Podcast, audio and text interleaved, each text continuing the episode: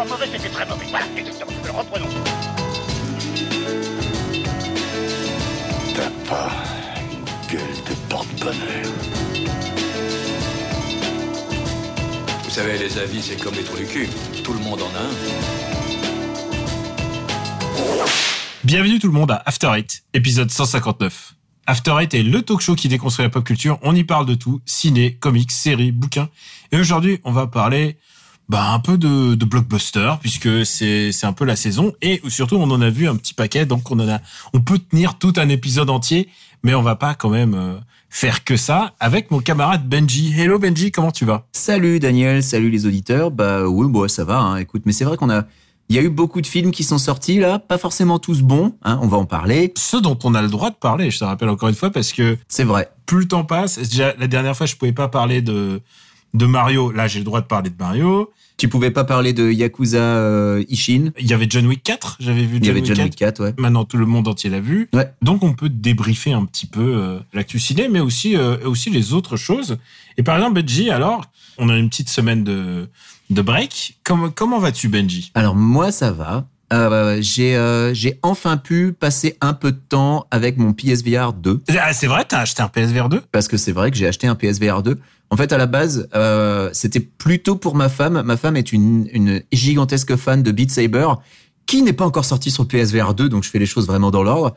Euh, mais euh, le truc, c'est que le PS, Faut que tu joues les deux dans l'ordre. Hein. euh, le, bah, Le faut d'abord jouer au PSVR 1 et ensuite au PSVR 2. C'est Alors- c'est la règle Benji. Alors ça tombe bien parce que j'avais un PSVR 1, mais le truc c'est que le PSVR 1 c'est un tel merdier, un tel bordel de câbles pour le brancher que au final depuis qu'on a emménagé euh, dans notre maison donc l'année dernière en février, le PSVR il est resté dans son carton parce que c'est tellement chiant à brancher que voilà quoi, j'avais juste pas envie de le faire.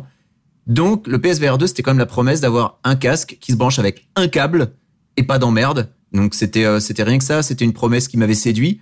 Euh, que Beat Saber en janvier, ils ont annoncé que évidemment il serait présent sur PSVR 2. Je fais OK super, sauf qu'il est toujours pas sorti.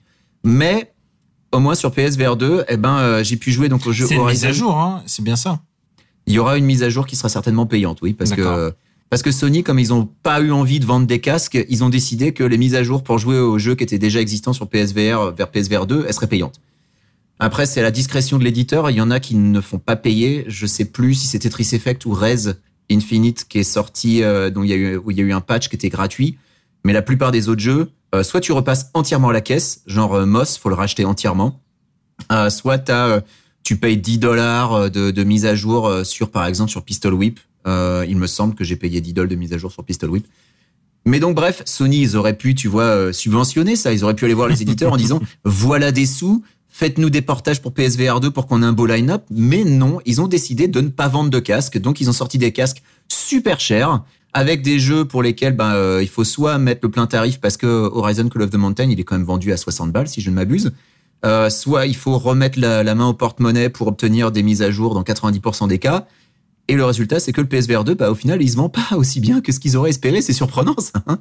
Qui aurait pu l'imaginer Alors, tu veux que je te dise, on l'avait prévu euh, pour Summer Turbo d'en parler, et puis d'abord on a vu le line-up de jeux japonais, on a vu ah y a rien. C'est vrai qu'en jeu japonais, maintenant, Mais tu non. dis, euh, ouais, y a Ben, rien. ben non, il y a rien. Et puis bon, on s'est dit c'est quand même de la tech japonaise, on va en parler. Et en fait, comme il y avait tellement de jeux qui sortaient entre février et mars, Hmm. on, on l'a zappé, on l'a zappé. Et alors là, j'ai redit à Pouillot, on enregistre bientôt, on enregistre dans, dans trois jours. J'ai dit à Pouillot, mais il faudrait peut-être en parler. Et non, il fait non, Osef, c'est déjà mort. C'est Bah, genre, Vous pourriez faire Rez et euh, Tetris Effect, mais bon, c'est pas comme si c'était des nouveaux trucs, quoi. bah ouais, je pense pas qu'il y ait une grosse différence sur le Rez euh, PSVR 2. Et puis tu, Alors, il y a, si, il y a une différence. Il y a une différence. Et la, la différence, c'est le eye tracking. C'est-à-dire que dans Rez sur PSVR 2, tu peux viser juste en regardant les trucs. ah, Et bon. ça, ça fait une sacrée différence quand même. D'accord. Euh, sur Tetris, il y a pas grand-chose qui change. D'accord, mais est-ce que ça vaut 600 balles?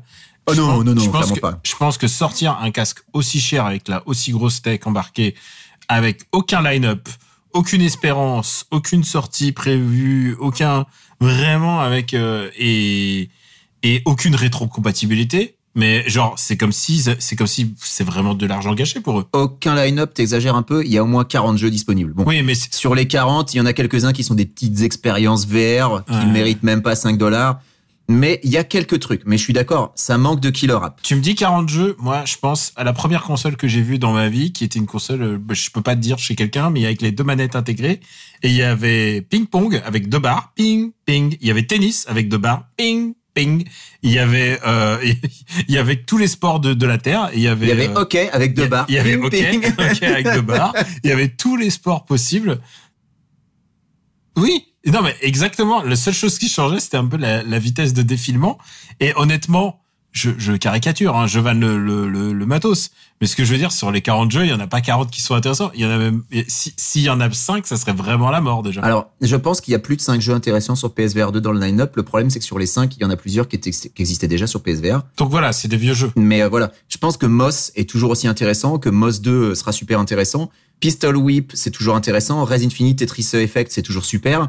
Euh, et puis Horizon Call of the Mountain. Alors, Horizon Call of the Mountain, le, le début est incroyable parce que t'es vraiment dans l'univers d'Horizon. J'ai eu la chance d'y jouer en, en avant-première, bah, pas évidemment pour Picsou. Hmm. Et bah écoute, euh, tu sais quoi, j'étais j'étais j'étais assez bluffé hein, parce que le, le truc d'escalade et tout, t'as vraiment des, des chouettes sensations. Ah, le tir à l'arc, je trouve ça incroyable. Après, ça devient quand vient le combat, euh, c'est ça devient un peu plus, euh, comme on dit chez toi, pedestrian. Tu vois, c'est un peu plus genre, bon, c'est un peu plus osef quoi. Alors tu vois, c'est marrant parce que moi, l'escalade me fait chier de ouf dans Ah ouais? Call of the Mountain. Bah parce que au bout d'un moment, j'ai mal au cou à lever la tête pour regarder où je vais où je vais m'accrocher.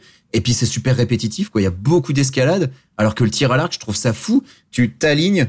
Donc en gros, pour expliquer, déjà tu récupères ton arc en mettant ta main derrière ton dos. Ensuite, tu récupères une flèche en mettant ta main derrière ton dos. Tu gardes le bouton appuyé parce que tu es en train de tenir la flèche. Et quand tu lâches le bouton, la flèche part. Et elle part là où tu regardes avec l'eye tracking. Et euh, t'as une sensation qui est vachement grisante quand tu tires sur rien que tu- quand tu tires sur des cibles immobiles déjà.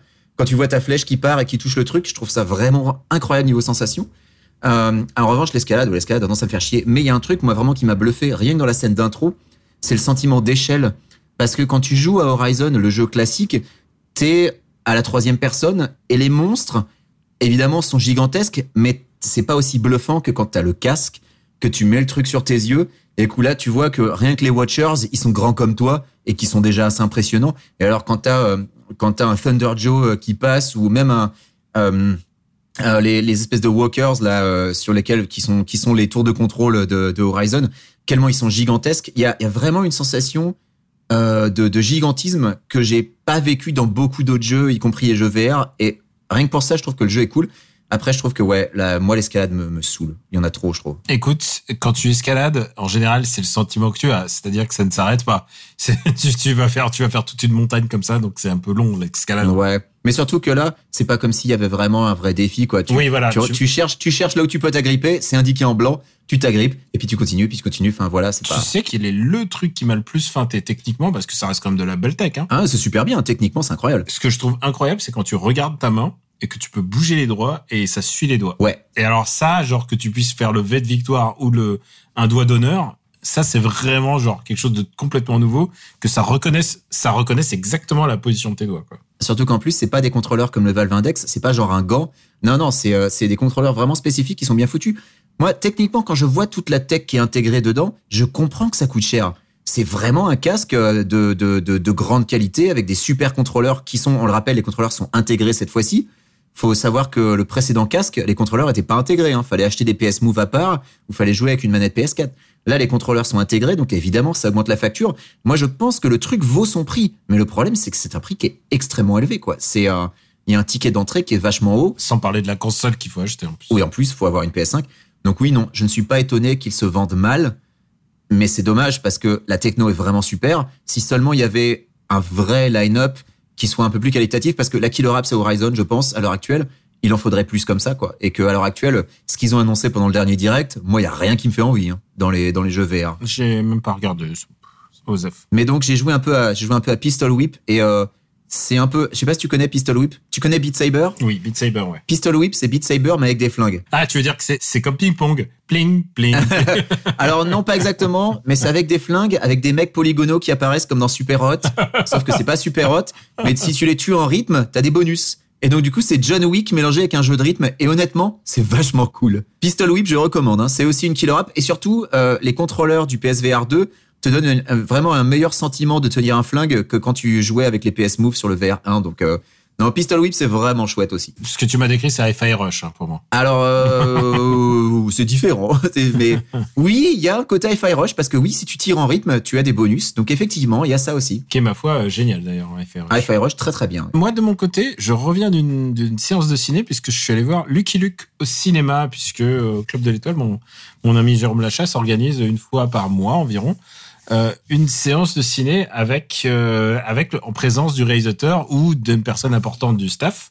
La première était consacrée à un film qui s'appelle Bad Buzz Oh là là. Et- en présence du réalisateur? En présence du réalisateur. Et tu sais, faut, Ah ouais. faut quand même avoir les couilles hein, de, de Faut l'assumer, hein. Ouais, d'avoir un, un- et désolé pour euh, ton grivois mais voilà pour assumer une daube ou un film un peu à problème et de se mettre euh, Oh, de- comme tu y vas. Oh, oh, oh, Une daube. et de se mettre devant devant un public et puis euh, et d'expliquer euh, pourquoi ce qui a marché Pourquoi c'est raté en fait? Ouais, voilà. ou pourquoi surtout ce qui a pas marché et pourquoi c'est raté Non, faut, faut beaucoup de courage. Effectivement, les réalisateurs qui se prêtent à l'exercice, euh, respect à eux. et là le deuxième film était Lucky Luke euh, réalisé donc Par James Hutt, le réalisateur de Brise de Nice. Exactement. Et James Hutt qui est absolument exquis. Hein. Il est vraiment très très drôle. Il est il est très marrant. Et en plus, c'est plutôt un mec dont il y a quelques films que j'ai bien aimé de, de James Hutt. Très lucide en plus, je pense, comme mec. Ouais, il est très lucide sur euh, l'industrie en plus, euh, sur euh, bah ouais, sur comment c'était compliqué de faire ce film. Et Hmm. aussi, il est lucide. Il nous a dit bah voilà, voilà ce que je pense du film et qu'il y a des choses qui vont pas, mais Ouais. voilà pourquoi aussi ce que j'aime dans mon film et tout. Et je trouve ça assez honnête en fait et surtout, tu sais, il y a rien qui les force à assumer ça en public euh, devant. Ouais, complètement. ouais. Et, euh, et ils viennent faire ça. Alors, je, j'ai eu vent de, des prochains réalisateurs ou euh, acteurs qui vont venir, et c'est assez intéressant de.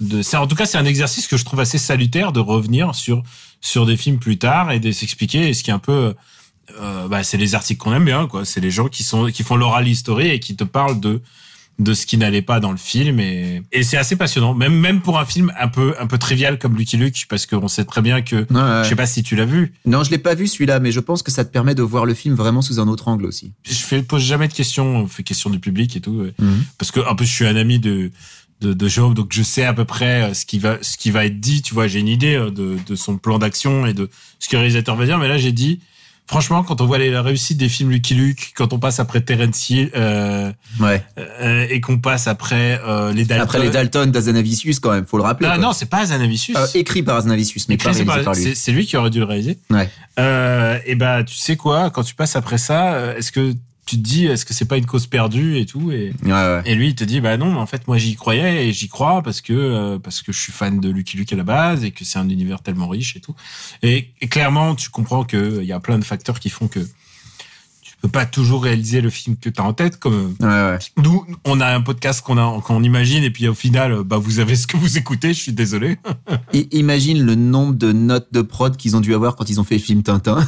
Ah Tintin, je me demande, je me demande, est-ce que est-ce que est-ce que quand t'es Spielberg, t'as pas euh, t'as pas un, Un peu plus les coups des franches? Ouais, je sais pas. Ouais, je me demande, je me demande, est-ce que parce qu'il y a des gens, il y a des éditeurs ou des ayants droit qui sont vraiment très contre le fric. Par exemple, la fille Goscinny aujourd'hui est vachement plus euh, à cheval sur Anne Goscinny. Elle est beaucoup plus à cheval sur ce qui se fait autour de l'œuvre de son mari qu'avant.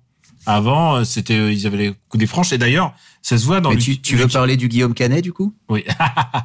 Mais tu sais quoi euh, bah, ça- On en c'est a pas parlé. Mais c'est le premier blockbuster de l'année. C'est bah oui là, il est pas classé premier par contre, mais euh, oui oui c'était le, le premier sorti. hein. Ouais, et je pouvais pas en parler parce qu'on, vous savez, on a une, on a une, on a une éthique. Non, c'est pas une éthique. On a juste des habitudes. C'est si on l'a déjà vu au moment où on classe, on, on, en- Voilà. on dit rien. Et en général, ça concerne moi puisque j'ai vu les films en question. Mm. Non, Ast- Astérix Obélix, c'est pas ouf. C'est pas ouf. hein. Évidemment, c'est pas ouf. Il y a des, il y a des moments où tu rigoles parce qu'il y a Jonathan Cohen. Et, mais comme tu rigolerais parce qu'il y a Jonathan Cohen euh, à côté de toi qui boit un café, quoi. Tu vois, c'est. Pour les plus jeunes auditeurs qui ne sauraient pas ce que c'est un euphémisme, quand Daniel dit c'est pas ouf, voilà, ça c'est un euphémisme. Non, mais en plus, il y a des petits moments qui sont pas mal. Euh, Ramsey est pas mal dedans aussi. Prépare-toi quand je vais dire qu'il y a des petits moments qui sont pas mal dans Shazam 2, tu vois. Non, mais bon, ça se voit que ça a été tourné à Clermont-Ferrand et que bah euh, oui, à côté de Gergovie. et puis que les personnages asiatiques ils sont vraiment euh, très caricaturaux. Ah oui, tu veux dire quand ils sont en Chine, ça a été tourné à Clermont-Ferrand. Oui, ça effectivement, oui, c'est plus un Ouais. problème. Oui. Parce que s'ils voulaient faire Gergovie, bon, voilà. Honnêtement, honnêtement, il y a des vannes genre quand t'as le mec qui arrive et fait euh, bonjour, je suis Tofu et that's the joke. Genre dans ma tête, je me dis ah c'est pas suffisant c'est pas suffisant comme blague. c'est un peu léger, oui. C'est un peu comme Manu Payet qui s'appelle Rikiki, tu dis OK, OK. N'importe quelle blague peut être bonne. Il faut juste bien l'amener, il faut bien la réfléchir. Et il y a beaucoup de blagues qui ont été pas réfléchies. Et je trouvais qu'il y avait beaucoup, le film dépendait beaucoup trop des fat suits. Euh, parce que c'est un film de genre en fat suit, genre, euh, euh, comme Gilles Lelouch, il est même pas gros. D'accord. Il est, euh, il est habillé en, il est habillé en épais, mais c'est tout. Mais sinon, il a la même, euh, Genre Scott Atkins, quoi. ouais, il a la même dégaine qu'il a dans Compromat. Ah oui, Compromat, t'as pas vu. Non. Mais Compromat, Compromat en gros, c'est euh, c'est Gilles Lelouch qui est à l'alliance, qui qui a, qui joue un rôle d'un mec qui est à l'alliance française en Russie et il se fait arrêter, il se fait foutre en tôle, torturer. Et au lieu de, au lieu de rester, en, on lui dit euh, tu vas faire 15 ans de tôle et on lui dit casse-toi. Hmm. On lui dit essaye de te casser et euh, évidemment il court jusqu'à la frontière et tout et voilà. C'est un peu son moment acting de l'année à égalité avec euh, celui de l'année dernière euh, ou d'il y a deux ans qui était euh, tu sais pas ce que c'est que le quartier nord. Le quartier nord. tu sais pas ce qu'on a vécu. J'ai adoré ton tweet. Tu sais pas ce qu'on avait, ce que c'était l'Armorique Nord. J'ai adoré ce tweet. C'était excellent. Ah à l'époque où Twitter où euh, où Twitter euh, on avait des virgules. À l'époque où t'avais encore un macaron, ouais. Je sais pas si t'en as encore un maintenant, mais. euh, Alors tu sais quoi? En direct, je je viens de vérifier, j'ai encore mon macaron. Alors, par contre, il paraît qu'ils ont mélangé. Tu sais, avant, quand tu cliquais sur le macaron, tu pouvais savoir si c'était un, un legacy validation ou si c'était Twitter Blue. Et maintenant, ils ont mélangé les deux. Exactement. Mais paraît-il que si tu utilises encore l'extension 8 dollars qui est disponible donc sur les principaux navigateurs, tu peux encore faire la différence entre les gens qui étaient legit et les gros trous de balles qui ont payé 8 dollars. Donc euh, voilà. Alors évidemment, alors ne m'insultez pas, je, je n'ai jamais payé un rond et je n'en payerai ja- je n'en payerai pas, évidemment. Mais le truc c'est que voilà, je vois le, le mot qui est marqué. Ce compte est vérifié parce qu'il a soit payé Twitter Blue, Mhm. soit il est un legacy verified account. Voilà. Et honnêtement, c'est dégueulasse. Ah oui, oui, non, mais c'est, c'est, je trouve, je trouve que c'est dégueu. Mais genre, je trouve que c'est dégueulasse parce qu'en fait moi, moi, le, le macaron, euh, bon. Euh, bon, bah les steaks, mais par contre, il y a des gens, c'est des opposants politiques dans certains pays, ils ont besoin d'un macaron, ils ont besoin d'une forme même- de, de, Même de- des, des journalistes politiques, Ouais. par exemple. Moi, c'est euh, c'est une discussion que j'ai eue. D'ailleurs, c'est une discussion que, que j'ai eue sur Mastodon avec quelqu'un d'autre qui disait oui, bon, moi, je vois pas trop ce que ça va changer. Et pour moi, ça change tout parce que tu lis une analyse politique d'un mec avec un macaron. Si dans sa bio il y a marqué euh, analyste au Washington Post, ça a quand même un petit peu plus de poids qu'un crypto connard qui a payé 8 dollars. Quoi, je veux dire. euh, Comment tu vas faire la différence maintenant quoi? C'est enfin, je pense que Musk est en train de flinguer son réseau social. Il prend toutes les mauvaises décisions. Écoute, on va voir où ça va aller quoi. Paraît qu'il est génial. Non, ouais, non, non. Honnêtement, c'est c'est trash. C'est Ah, c'est, vraiment, c'est débile, c'est débile. c'est vraiment du de la grosse merde. Il y a pas, y a pas d'autre mot. C'est vraiment rien comprendre à pourquoi les gens sont là, en fait. C'est, je pense qu'il ne comprend rien au produit. Ouais. Il a dépensé 44 milliards pour un truc qu'il ne comprend pas. Oui, et puis ne serait-ce que du du respect pour les gens, quoi. Enfin, vraiment, c'est Mm, mm. du respect pour les gens. Il y a, y a des gens qui sont qui sont clairement des, enfin, qui ont des risques dans leur pays, de leur opinion. Et si tu leur enlèves ça ou que si tu leur enlèves un truc, c'est que euh, d'un coup, enfin, enfin, c'est pas que ça les engage, euh, ça les engage dans leur pays, mais Non, ça, Mais ça va pas faire courir plus de risques à des opposants politiques, mais mais il y a des gens qui sont plus engagés, qui en ont vachement besoin. disons que leur parole aura moins de poids, quoi. Exactement. Moins de poids ou alors elle est à égalité avec euh, avec avec des, des des mecs qui ont qui ont payé et en général ils ont fait des statistiques des mecs qui payent et les mecs qui payent en général Ah, c'est pas dur, c'est des, c'est des moldus d'extrême droite, Voilà. c'est des, c'est des crypto connards et c'est des fans d'Elon Musk. Voilà. C'est ça, la, la, la démographie qui paye. Est-ce que tu les bloques? Ah oui, je les bloque, ouais. Je, je bloque à vue à partir du moment où je vois quelqu'un à payer, toujours grâce à l'extension, je bloque. Faudrait que j'installe ça. En fait. Parce que euh, j'a- j'attends, euh, j'attends qu'on me, qu'on me montre l'exception qui confirme la règle. Alors il y en a un, il y en a un que j'ai pas bloqué, c'est William Raymond parce qu'il a payé, parce qu'il dit que ça lui apporte quelques avantages, genre par exemple euh, pouvoir éditer ses tweets et tout.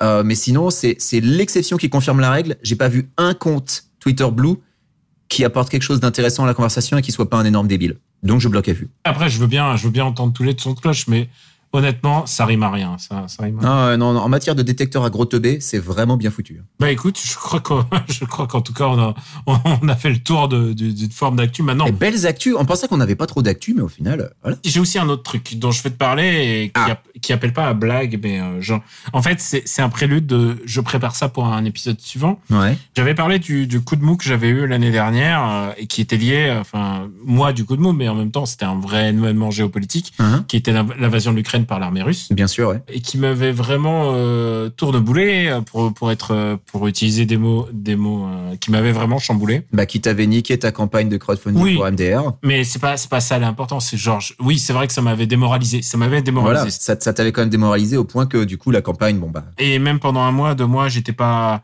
j'étais pas au mieux et en fait t'étais pas au top, ouais. Et je vous cache pas qu'il n'y a pas un jour qui passe sans que je n'y pense. Il y a vraiment, c'est un truc qui est un peu obsessif, pas obsessif, parce que j'évite de faire F5, tu vois, le syndrome un peu, je cherche des Ouais, news et tout ça.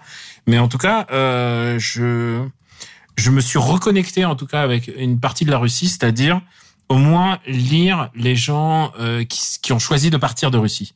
C'est-à-dire que maintenant, si t'es un journaliste, euh, si t'es un journaliste d'opinion, Hmm. si t'es un réalisateur de film, si t'es un comédien, si t'es un musicien, un chanteur, et que tu t'opposes, euh, tous ces gens, s'ils s'opposent, ne serait-ce qu'un tout petit peu Ouais. au, ré- au régime de Poutine, ils sont passibles de prison, tout simplement. Est-ce qu'ils sont pas conscrits de force aussi? J'ai cru voir que. Alors, et il y a la conscription, et ça, j'ai, j'ai- je pense que j'y reviendrai encore, parce Ouais. que je, je veux pas faire tout le tout l'épisode là-dessus, parce que c'est vraiment c'est un truc qui me travaille, et je vais en reparler. euh, J'avais cru voir que Poutine en envoyait au front pour les mater, donc. euh, Oui, voilà. Et euh, il y a la règle de base et j'ai j'ai lu des tutos genre comment éviter la conscription, c'est-à-dire en général c'est Ouais. c'est ne répondez pas à la conscription, deux barrez-vous à l'étranger. Donc il y a en ce moment un exode justement de de tous ces gens et aussi euh, tous les gens qui sont euh, opposants à Poutine, on trouve un moyen, on les appelle les euh, INA agents, ce qui veut dire euh, Inastran et agent, ça veut dire agent de l'étranger. hmm. Et c'est vraiment le même euh, le même genre de vocabulaire qu'on utilisait dans les années 30 euh, pendant les purges staliniennes. Attention, restez jusqu'à la fin, ce sera l'objet de Marocco. vraiment, vraiment Ouais. bonne ambiance. hein. Non, mais voilà, agents de l'étranger, en gros, on les accuse d'être de traite, quoi. Oui, voilà, on les accuse, on, on les accuse de toucher de l'argent d'étranger. En général, tu vois, même un YouTuber, même un YouTuber qui touche de l'argent de YouTube ou même des des des, Hmm. des broutilles, hein, parce que c'est pas YouTube qui te paye, euh, qui, c'est pas avec l'argent du, faut vraiment euh, avoir des millions de vues. Mais même si tu touches un tout petit peu avec YouTube, il va te dire ah t'es un argent de l'étranger. Bizarrement, ils le disent pas à tous les gens pro Poutine qui sont YouTubeurs. Bah ouais. Tu vois, tu vois le truc. Et donc je suis de plus en plus ces gens-là. J'ai essayé aussi d'écouter les deux sons, de- les deux vaguement les deux sons de cloche, mais en général le camp d'en face est irrationnel. Oui, c'est compliqué. Et c'est- il est ra- irrationnellement patriote. C'est comme d'essayer d'écouter le parti républicain aux USA. C'est, à un moment, c'est plus possible, quoi.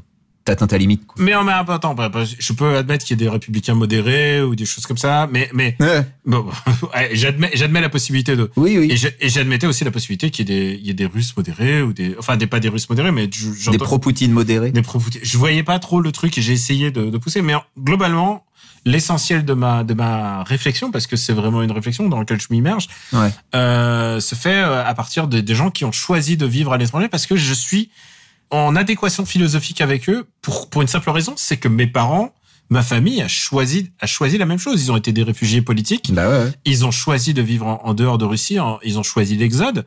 Et on a toute une génération de gens, de penseurs, d'artistes, de musiciens, de de tout ce que tu de journalistes qui ne savent pas si un jour ils vont retourner dans leur propre pays. Ils ont choisi ouais. à partir du moment où tu pars, tu ne peux plus retourner. Euh, J'ai découvert un truc, c'est que il y a un comédien dans le dernier film Harry Potter sur lequel on a, on a vraiment, on s'est bien, on s'est bien, on s'est bien gaulé, euh, on s'est foutu de la gueule du film. Mais il y a un comédien qui était d'ailleurs un, un, un personnage allemand dans le film et qui en fait est un est un, un russe ukrainien. Enfin, donc il a, il est biclassé. D'accord. Et, et, et j'ai lu une, j'ai, j'ai vu une, deux heures d'interview où le mec il t'explique qu'il a dû fuir le pays comme tout le monde. Euh, en passant par les, il est, il y est arrivé ric-rac le jour, le jour juste avant la conscription et tout, Mhm. et que lui maintenant ne peut plus retourner euh, sans doute en Russie et qu'il est en, en désaccord et que peut-être il ne retournera plus en Ukraine où il y a sa famille. Voilà donc euh, Ouais, parce que s'il y retourne, c'est prison conscription ou euh, ces trucs-là, quoi. ah bah écoute s'il retourne en, en Ukraine c'est aussi pour, ce sera sans doute pour prendre les armes. En Ukraine, ce sera la guerre, oui, oui. En tout cas, je, je me passionne, je me passionne pour ça. Et c'est pas, et ça touche pas que que des jeunes aussi. Il y a aussi des personnes de cinquantaine. Il y a un cinquantenaire absolument hila- hilarant et intéressant qui est ultra cultivé, qui est aussi un historien et présentateur télé que je regardais. J'en parlerai peut-être plus longtemps la prochaine fois. Parce que là, j'ai rien préparé. Je vraiment, je te parle vraiment avec le cœur. Et euh, et qui t'explique que euh, il a, bah, il a plus de 50 ans et il approche de la soixantaine. Il dit, moi, j'ai déjà connu l'URSS. J'ai déjà connu les mêmes conditions de, de travail, je ne veux plus reconnaître ça. Le mec, il se casse en Bulgarie ou il se casse. Et c'est pour ça qu'il y a un exode qui se forme. Et c'est assez passionnant de voir, de voir toute cette euh, diaspora. Bizarrement, il y en a personne, il y a personne qui choisit la France. Ils choisissent euh, en général, oui, c'est soit la Turquie, soit l'Allemagne, soit la Bulgarie, soit, tu vois, soit la, la Pologne. Mais bref, euh, personne choisit la France, sans doute, parce que la France est moins accueillante en ce moment philosophiquement parlant. Mais, Mm. mais en tout cas, c'est euh, c'est quelque chose qui me travaille et je dois dire que c'est aussi en partie grâce à mon fils parce que je me suis complètement reconnecté avec euh, pas la Russie, mais en tout cas le la culture russe, c'est-à-dire que euh, je me suis remis à lire en russe, euh, je me suis remis à à écouter du russe, à m'intéresser au cinéma, à- enfin le cinéma je le regarde toujours, mais en tout cas c'est pour être en pour être en adéquation avec ce que j'essaye de d'enseigner à mon fils, je me suis dit qu'il faut que je me mette à la page, il faut que je sois digne de de pouvoir lui apprendre quelque chose quoi. Et du coup, euh, littéralement, euh, bah, c'est c'est mon fils qui m'a élevé, c'est mon fils qui m'a poussé à à, à m'y intéresser, à essayer de, de muscler mon jeu, comme on dit, euh, comme comme on dit dans le foot. Et euh, voilà, ça me passionne et en même temps, ça me ça m'obsède parce que je passe des heures et des heures et je me couche tard et et je je passe vraiment beaucoup beaucoup de temps à regarder ou à écouter ça Mm. et euh, et ne serait-ce que linguistiquement enfin c'est vraiment génial parce qu'il y a des mots que je n'ai jamais genre tu vois par exemple je, ne- je ne savais pas dire euh, compagnon de cellule jusqu'à jusqu'à hier alors que pourtant j'ai de la famille qui a été en tôle en Russie et je ne Ouais. savais pas comment on disait compagnon de cellule. Voilà hop depuis hier c'est bon c'est acquis. Et euh, et voilà. Donc euh, c'est c'est assez passionnant aussi de redécouvrir sa propre langue et de se recréer des contacts. Moi qui n'ai plus de parents pour pour parler russe hein, tu vois moi qui n'ai plus j'ai plus de j'ai mon contact est devenu maintenant la culture les gens en exode et mon fils tu vois. Et donc c'est euh, voilà je suis désolé je pensais faire un tout petit peu je veux pas en faire trop alors que Non, mais c'était très intéressant. Et puis, on pense aussi à tous ces Russes qui sont opposés à Poutine, mais qui n'ont pas les moyens de quitter le pays. oui il faut pas oublier qu'il y a des gens qui ont choisi délibérément euh, de revenir en Russie en sachant qu'ils se feront arrêter. Navalny, Mm. Navalny donc euh, qui s'est fait arrêter, je sais plus, il a pour 8 ou 10 ans de prison euh, parce qu'il a parce qu'il a critiqué le régime, hein, tout simplement. Bon, Navalny il sortira jamais de tôt, je pense. Enfin, Navalny, là, je pense, je pense qu'il mourra en prison. Je, je suis désolé, je suis désolé, mais euh, il- s'il le, s'il le, il le brise pas physiquement, ils vont le briser psychiquement parce que les les geôles, les geôles russes, c'est c'est redevenu des geôles staliniennes. Maintenant, tu sais, on les met, on les met en plus avec des fous, on les, on vraiment, on leur fait faire des trucs horribles. Il y a, il y a Ilya Yashin qui est aussi un opposant au régime qui a pris huit ans de prison parce qu'il a critiqué, euh, il a dit, ah, euh, l'armée russe a fait des exactions en, en Ukraine. Le simple fait de le dire, bam, tu critiques l'armée, donc tu vas en tôle. Mm. Et euh, voilà. Alors du coup, je dédie, je dédie ce podcast à tous les chauffeurs de taxi qui voient, qui voient par, ou qui voient mon nom là, qui voient parfois mon nom, ils me demandent d'où vous êtes parce qu'ils, me- parce que je parle à mon fils en russe, ils me disent d'où vous êtes et tout russe. À chaque fois, ils me disent ah mais Poutine, nana, ça suffit quoi. Mm. Voilà, je veux dire, j'ai, j'ai passé une année de et rien comparé à ceux qui sont là-bas, mais j'ai passé une année euh, vraiment. J'ai j'ai une espèce d'empathie, j'ai une empathie avec tous ces gens qui souffrent, et, et du coup, je- j'en ai plein le cul de tous les tous les gens qui me parlent de Poutine et et, euh, et j'aimerais bien retourner en Russie, mais ça, mais euh, C'est pas le moment, je dirais. mais tu sais, j'ai j'ai adopté cette euh, ce slogan que les Russes utilisent, c'est enfin que les les gens en exode utilisent, c'est PPG, Paka Poutine Jeff, ça veut dire pendant que Poutine est vivant, c'est hors de question. Ouais, je peux comprendre. Ouais. Donc euh, voilà, je pense que en faisant ce podcast, je pense que je, je, je n'irai pas en Russie. je laisse déconseiller. Ah bah écoute, Euh, passons, passons à quelque chose de plus réjouissant. Est-ce qu'on commence par Shazam 2 tout de suite ou est-ce qu'on on... Euh, bah, oh, ouais, euh, pff, écoute. Le bois ne rend pas les coups. Bah non, tu sais quoi Commençons bien. John Wick 4. John Wick 4, d'accord. Est-ce que John Wick 4, tu t'es marré? Alors John Wick 4, j'étais un petit peu perplexe au tout début parce que euh, et euh, on, on risque de spoiler un petit peu. Euh, au tout début, toute la scène dans le Continental à Osaka, j'avais l'impression d'assister à une redite en moins bien de la fin du 3 en fait. Euh, toute cette attaque par les mecs armés où donc si tu veux les flinguer, il faut tirer au niveau du col entre leur casque et leur et leur cou. Euh, j'avais l'impression de revoir la même chose que dans le 3 quoi. C'est un peu la même chose. euh, J'étais un peu ouais bon et en plus ça dure des plombes. C'est super long. Alors heureusement il y a le combat entre Donnie Yen et euh, Hiroyuki Sanada qui est qui est sympa euh, pour changer un petit peu. Et ouais au début j'ai- je trouvais un peu le temps long et en fait à partir de l'arrivée à Berlin c'est là où j'ai commencé à prendre mon pied Et puis ensuite Paris l'apothéose quoi. Paris avec bah oui avec euh, avec ce duel final, avec euh, cette scène euh, qui est je sais pas si c'est un hommage assumé à Hotline Miami, mais ça m'a évidemment fait penser à Hotline Miami toute cette scène filmée en, vue zénitale. Donc globalement j'ai passé un, bon moment. Je- j'ai j'ai bien aimé ce film. Je trouve que c'est une belle conclusion à la saga. Enfin une belle conclusion en tout cas à cet arc. Et, euh, et ouais, ouais, je, je regrette pas, même si au début j'ai vraiment eu peur. Quoi. Écoute, euh, je t'avoue un truc, c'est que j'ai un peu dormi au début parce que c'était chiant. Ouais, bah je suis d'accord. Et c'était, c'était vraiment, vraiment, vraiment chiant, genre vraiment insupportable. Et finalement, à partir du moment où, vraiment, au moment où ça décolle, c'est Paris, quoi. Ah, moi je trouve que dès Berlin, euh, il y a une petite tension avec cette partie de cartes euh, là. euh. Mais alors, dès Paris, ça, pour moi, c'est comme un poème, quoi. C'est-à-dire que c'est les, les voitures qui transforment, qui se transforment en projectiles. Et j'ai pensé à toi à chaque fois que je voyais une voiture percuter un mec, je me suis dit, oh Daniel, il a dû tellement kiffer. Et ça percute de ouf. Je rappelle pour nos nouveaux auditeurs, et je sais que ça fait psychopathe de dire ça, mais pour moi, les John Wick, C'est un petit kick de Daniel. c'est les voitures qui percutent des gens de manière euh, De manière artistique, spectaculaire. militarisée presque, j'ai envie de dire, parce que c'est des armes par projection. voilà, la voiture est une extension de, de l'armement de. voilà. Et, et c'est du cinéma, excusez-moi, on a le droit aussi de, de massacrer à la tronçonneuse, on a le droit de prendre son pied sur les films d'horreur. Moi, moi, T'as voilà. le droit d'avoir ton petit kiff. Et, voilà. et en même temps, Donnie Yen, il est là, il fait son punch, il fait son punch, euh, euh, sa, sa trademark, comme on dit, il fait son, son coup de poing circulaire. Vraiment, il y a des plein de petits trucs, c'est assez drôle. Je trouve que, je trouve qu'évidemment, il y a un truc qui est vraiment intéressant avec ce, personnage de Kenny Reeves quand même, qui, qui donne une espèce de stature à son personnage, parce que tu sais quoi, il y a un truc, les gens disent, oh là là, il dit peu de, il dit peu de mots quand même. Euh, mais en fait, euh, il y a un truc qui est intéressant dans cet acteur, c'est quand même la stature. Il a une vraie stature intéressante et je la trouve, je, ouais, je trouve, je trouve passionnant. Je trouve vraiment beau à regarder en fait. Surtout dans cet épisode-là, je regrette juste que ils auraient peut-être dû faire John Wick 3 et 4 ensemble et en enlevant deux heures, faire peut-être un film long, mais genre en enlevant deux heures parce que je trouve que John Wick 3 est un peu est faible, euh, est faible à certains moments et on aurait pu faire un meilleur film. Bah, John, John Wick 3, il y, a la, il y a la scène avec les chiens qui est extraordinaire. Ouais. Et c'est vrai que le reste, bon, euh, voilà, tu t'aurais Le pu, début, euh, le début est top. Il y a la le bibliothèque. début est super, ouais. La bibliothèque, le cheval, tout ça, super. Les chiens, incroyable. Et après, bon, voilà, Saïd Tagmaoui dans le désert, bon, voilà, ça, on aurait peut-être. Ouais, à partir du moment où ça commence à se couper le doigt, j'ai fait bah, not, not my John Ouais. Non, je suis d'accord. Et euh, je pense que ouais, grouper les deux, alors grouper les deux films et, euh, et enlever euh, et enlever un, un, un gros bout. Ouais, j'ai bien aimé les nouveaux personnages. Euh, moi, j'ai bien aimé le personnage du tracker.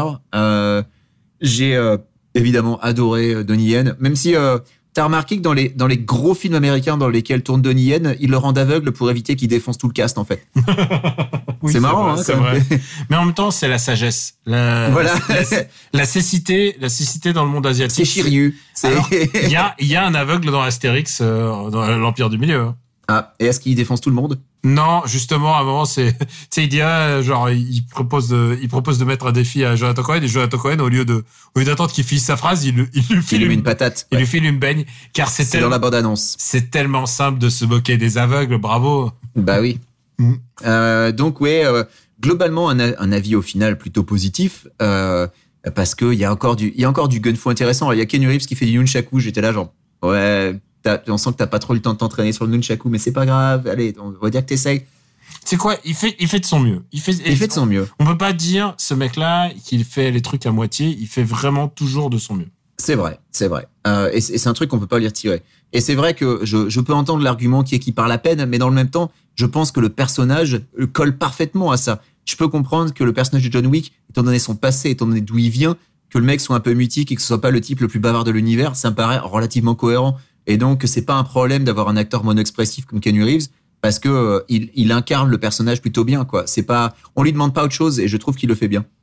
Euh, et sinon, donc comme je disais, ouais, euh, moi à Berlin, ça m'a pas déplu parce que j'ai bien aimé la tension de la scène du jeu de cartes, euh, parce que euh, parce que je trouve que Scott Atkins, il est, il est plutôt cool, son personnage est, est dégueulasse à souhait. Pas et, du tout espagnol, mais Non, il est censé être allemand, mais allemand, je sais plus quoi. mais mais ouais, non, ça ça va quoi, ça passe. Euh, et puis ouais, non les moi j'ai toujours un, un petit kink pour les, les scènes de fusillade dans les boîtes de nuit où la musique est tellement forte que les gens se rendent pas compte de ce qui se passe. Bon là, il y a un combat au couteau, donc les gens se rendent un peu compte de ce qui se passe à un moment, mais du coup, ça m'a fait penser à Pistol Whip, donc du coup, c'est cool. Tu sais qu'il y a un truc avec les John Wick, les scènes de boîte de nuit, il y en a toujours une dans chaque John Wick. Et moi, ce que j'aime dans les scènes de boîte de nuit dans John Wick, c'est les chutes. Parce qu'ils tom- ils, ils se débrouillent toujours pour qu'il y ait une chute du premier étage au rez-de-chaussée. Pour tomber de haut, ouais. Et avec maximum impact. Mais sauf que dans celui-là, il y a carrément une chute d'un immeuble. Ouais. Et, Et- il tombe de très très haut. Il tombe de très très haut et genre Osef. Et Ouais. je crois que, je crois que c'est pour ça. Alors maintenant, attends, attends. On, par- on parle d'un film où il suffit de relever un peu euh, ton, ton costard et ça fait par balle. C'est bon quoi. Il peut tomber de haut. Le costard a, a amorti la chute. Super John Wick Battle, maintenant. Allez, hop, on s'engage. Euh, ok. Alors euh, je mets. Euh... Putain, le pire c'est que je l'ai fait sur Discord. Euh, je dirais 2, 1, 4, 3. Alors moi, je mets 1, 2, 4, 3. Ok.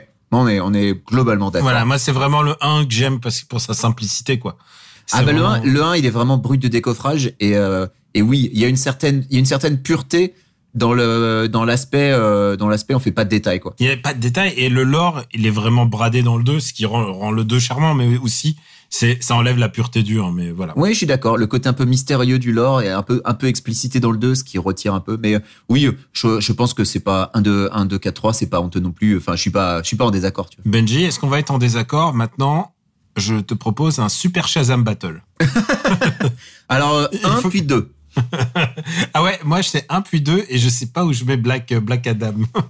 Alors euh, si on met Black Adam dans le tas, je pense que je mettrais peut-être Black Adam avant Shazam 2. mais tu sais que Black Adam, en fait, Mais c'est compliqué hein. il a tout fait, il a tout fait pour pas être dedans, en fait. C'est qu'il lui avait proposé un caméo à la fin, il a fait non, je, je ne me mélange pas avec vos, vos germes. C'est ça, c'est que Dwayne Johnson, il voulait absolument pas être mêlé à Shazam, il voulait se battre contre Superman. Donc pour lui, c'était inimaginable de devoir se farcir Zachary Levy avant, quoi. Donc euh, Ah, l'ego de ce type, putain, c'est génial. C'est vraiment Ouais. Alors, on peut le dire, c'était plutôt de la merde. Shazam 2, c'était plutôt de la merde. Malheureusement, toutes les jupettes de l'univers euh, n'ont pas aidé, hein, parce que euh, on peut le dire, on a on a du monde en jupette là-dedans, mais mais ça, ça ne- ça ne suffit pas, c'est pas suffisant. Il y a vraiment un truc, c'est que dans le 1, et c'était déjà le cas, mais dans le 2, c'est pire, c'est l'acting de Zachary Levy qui joue, mais comme s'il s'était pas concerté, comme s'il avait pas regardé qu'il était un gamin. Alors moi, j'admets le côté persona euh, par- de Spider-Man, qui est un, un, un ado chétif et froussard euh, quand il est normal, et ensuite il met un masque et il devient quelqu'un d'autre. Il a vraiment une autre. Mais ça reste, Voilà. quand, ça reste quand même la même personne. Il a, il a les mêmes troubles psy- psychologiques. Alors que là, Moi, tu vois, pour moi, Spider-Man, c'est juste que mettre le masque lui permet de oui, de, de se laisser, de s'exprimer tel qu'il est réellement, euh, alors que dans la vie réelle, il a cette espèce de personnage et d'armure qui fait que, bah, tu sais, c'est comme Batman. Mm. On dit toujours, euh, c'est quoi, c'est qui l'alter ego, c'est qui l'identité secrète, est-ce que c'est Batman ou est-ce que c'est Bruce Wayne? Bah, je pense que pour Peter Parker, c'est un peu ça en fait. Le, le côté timide, chétif, geek, c'est parce qu'il peut pas exprimer sa vraie personnalité dans la vie réelle. Et là, pour Shazam, bah, ouais. Eh bien, dans, dans, dans le 2, c'est pire encore, parce qu'il devient, quand il devient Shazam, il devient un peu, euh, bah, il est bully, il, euh, il se moque des gens, il devient, Il est un peu con, hein, on peut il devient dire. un vrai connard. Il devient un vrai connard. Et, et en plus, ils sont pas très intelligents parce qu'avec tout leur pouvoir, ils pourraient ne jamais se faire toucher. Ils vont, ils, ils vont super vite, ils sont super forts. Ils- Pourquoi ils se font toucher? Pourquoi ils se font toucher? Genre, Non, non, mais c'est, c'est c'est nul et à un moment il il y a le dragon qui leur tire dessus là où il y a je sais plus quoi euh, comment il s'appelle euh, Lucy Liu. le Silius sur son dragon en plus ah, c'est nul il y a le Silius qui leur tire dessus il pourrait il pourrait Elle a un rayon pour leur piquer leur pouvoir, en gros. il pourrait s'envoler loin il pourrait s'envoler à être à l'autre bout de la terre en deux secondes et eux ils choisissent de courir à la vitesse de toi et moi Ouais. donc, donc ils se font avoir comme des débiles. Euh, et il y a encore un truc qui me choque dans ce film, c'est que toutes les vannes sont appuyées 15 fois. C'est-à-dire, dès qu'ils ont une vanne, ils décident de, euh, de, la, de la faire et de la refaire et de la re-refaire. Il y a des vannes sur du placement produit et, et, et puis ils te la refont, ils te refont 15 fois pour être sûr que t'aies compris quel est le produit en question et tout. Et c'est ça pour toutes les vagues de ce putain de film. Et c'est, ça m'a l'air, je pensais pas dire ça, mais c'est du Marvel euh, mal, mal, euh, mal ressucé, quoi. Mal, ouais. Euh, mais alors moi j'avoue, il y a une vanne qui m'a fait rire dans le film, une seule, et elle est liée à un placement produit. Et mais bon voilà, c'est bon, on va encore on va spoiler. c'est quand la, la gamine, après avoir invoqué les licornes, sort Taste the Rainbow Motherfucker quand elle empale un monstre avec sa licorne. Ça, j'avoue, ça m'a fait rire. Euh, on peut d'ailleurs euh, parler, il y a pas mal de violence graphique assez, euh, assez bourrine. Je m'attendais pas à ça. Euh, si vous avez des enfants en bas âge, évitez quoi. Moi, j'aime bien. Oui, ça m'a pas dérangé, mais je pense que s'il y a des enfants un peu jeunes, ça peut être un peu tendu quoi. Alors, moi, j'aime bien, et je trouve que c'était le seul charme du, du 1, c'était que c'était un peu un, c'était un schlock, hein, c'était vraiment un nanar, mais, euh, plutôt un mauvais film. Mais par contre, il y avait un petit côté, on essaye de faire un peu des trucs un peu, un peu piteux, genre, à, mais Harryhausen du pauvre, tu vois, tu vois, euh, Mm. Moi, ce que j'aimais bien dans le 1, c'est que je trouvais qu'il avait un peu de cœur avec cette idée de, de famille qui, au final, a tous les super pouvoirs. mais on la voit plus, la famille, là, c'est fini, les trucs de famille, et puis, Bah, si, on les voit quand même. Enfin, non, mais là, on les voit, Shazam mais, 2, on, non, mais on les voit, on, les- voit plus la maison et tout. on voit- les Ah parents- oui, oui, ça oui. Les parents, les parents disparaissent, la famille disparaît. Enfin, les... en, en revanche, la famille super héroïque entre guillemets, mais du coup, on voit quasiment plus les gamins, Mhm. sauf une qui a le droit de rester la même entre son apparence euh, enfant et son apparence super héroïne. Alors, c'est l'actrice qui l'a joué euh, adulte qui a dû être dégoûtée parce qu'elle s'est fait dégager. Du coup, ça c'est malheureux pour elle. Mais ouais, il y en a, y en a une qui reste la même entre les deux. Et puis, euh, et puis il y a un autre truc, c'est que vraiment le, le- d'abord aussi il y a aussi un petit truc euh, pour moi dans termes d'imagination, c'est-à-dire que le garçon maintenant il a, il a, il va avoir 18 ans et il en fait déjà 24 quoi. À vue de nez, il en fait 24 et c'est sans doute pour ça que tu le vois pas trop. Mais surtout, euh, Shazam fonctionne comme une boy fantasy, c'est-à-dire c'est-à-dire c'est un garçon qui s'imagine à quel point c'est être, être cool d'être un super héros, mais un un garçon de de 18 ans euh, joué par un gamin de de 22 ou 24 qui s'imagine d'être un super héros de 45 ans, je vois pas je vois pas la je, je vois pas à quel point ça peut être transcendant comme euh, comme imaginaire, tu vois. Mais comme tu dis, euh, un, truc qui est vraiment gênant, c'est cette différence de personnalité qu'il peut avoir entre euh, son le garçon normal et quand il se transforme en Zachary Levy. Et c'est d'autant plus visible que les autres de la famille conservent eux leur personnalité globalement entre leur persona normal et celle super héroïque. Et donc c'est c'est vraiment bizarre. Ça ça met d'autant plus en avant le fait qu'il y a un problème avec ce personnage lui-même qui euh, qui change du tout au tout euh, entre les deux. Parce que oui quand il est quand il est en gamin bah oui il s'inquiète parce qu'il va peut-être se faire virer euh, de, de sa maison d'accueil euh, qu'il a il a des problématiques euh, un peu normales de gamin de 18 balais dans cette situation. À partir du moment où il devient Shazam bah non c'est problématique c'est essayer de pécho Wonder Woman quoi. Euh, franchement euh, Oui, c'est ah là là ah là là. Et tu sais quoi euh, pas, bi- pas big up euh, à l'agent de Galgado quoi parce qu'il aurait pu lui éviter ça quand même. et- comme comme l'agent de, de tu vois d'Henri Cavill lui avait évité d'apparaître à la fin de Shazam 1 L'agent d'Henri Cavill, lui, c'est le mensch, c'est le Ouais. vraiment le mec qui avait qui avait. enfin et il a quand même il lui a quand même pas évité l'apparition dans Black Adam donc euh, Ouais, il, a, je il a un petit peu il y a eu de oh, il était un peu fatigué je pense Il y a dû avoir beaucoup d'argent sur la table. Hmm. Est-ce que maintenant qu'on a classé ça, on va classer les donjons et dragons si tu veux bien Alors c'est pas dur, j'ai pas vu les trois précédents, mais je pense que celui-là est un reboot. Donc en fait, Donjons et Dragons, première place et dernière place. Eh ben écoute, j'ai été agréablement surpris moi. Eh ben moi aussi, j'ai trouvé ça au final plutôt cool. Tu te souviens quand on, vous l'aviez classé? Enfin, je l'avais déjà vu, mais je vous avais dit, c'est le Jumanji de cette saison. Alors je sais pas s'il ira aussi haut que Jumanji, mais en tout cas c'est vrai qu'on l'avait classé ventre mou.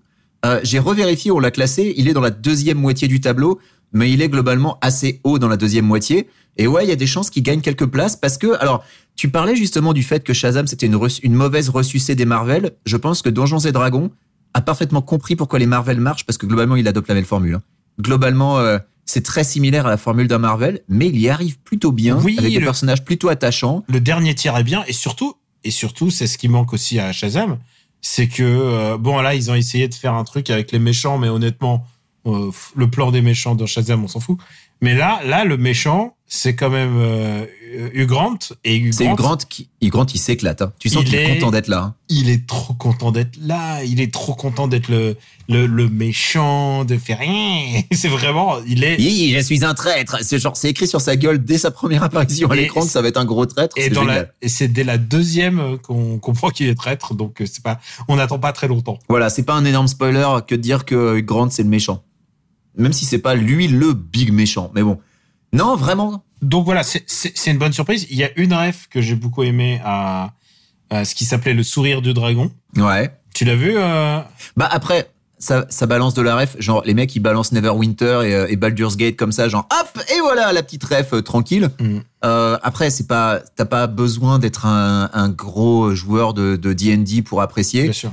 Je pense qu'à partir du moment où t'as les, les bases en Heroic Fantasy, tu seras pas perdu, quoi. Mais vraiment, les bases de la base, genre, t'as vu le Seigneur des Anneaux, c'est bon, tu peux y aller. quoi. Ouais, même, même, euh, t'as pas besoin de co- connaître quoi que ce soit, hein. Je pense que ça Non, mais ça, ça aide un peu à comprendre euh, pourquoi, euh, tu sais, la meuf qui est un druide, pourquoi elle se transforme en animaux, euh, pourquoi, et ça aide à comprendre un peu pourquoi le paladin, il a la, il a cette attitude-là.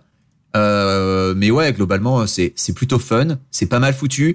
Alors, il y a deux, trois effets spéciaux où tu sens qu'ils ont pas eu le budget d'un Marvel, mais globalement, euh, non, non, franchement, une agréable surprise. Ouais. Et, euh, et puis, voilà, un, un bon méchant.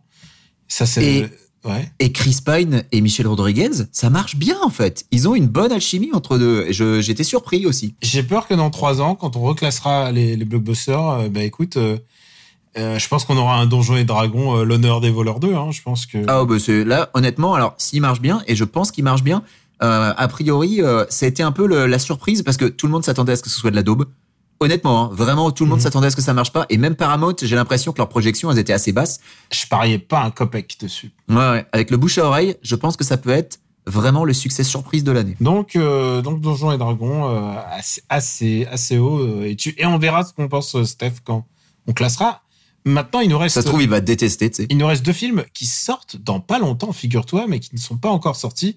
Mais à l'heure où vous écouterez ces épisodes, euh, en tout cas, il y a, il devrait avoir les deux, ils sortent le même jour. Mhm. Ça va être le, le clash de deux blockbusters.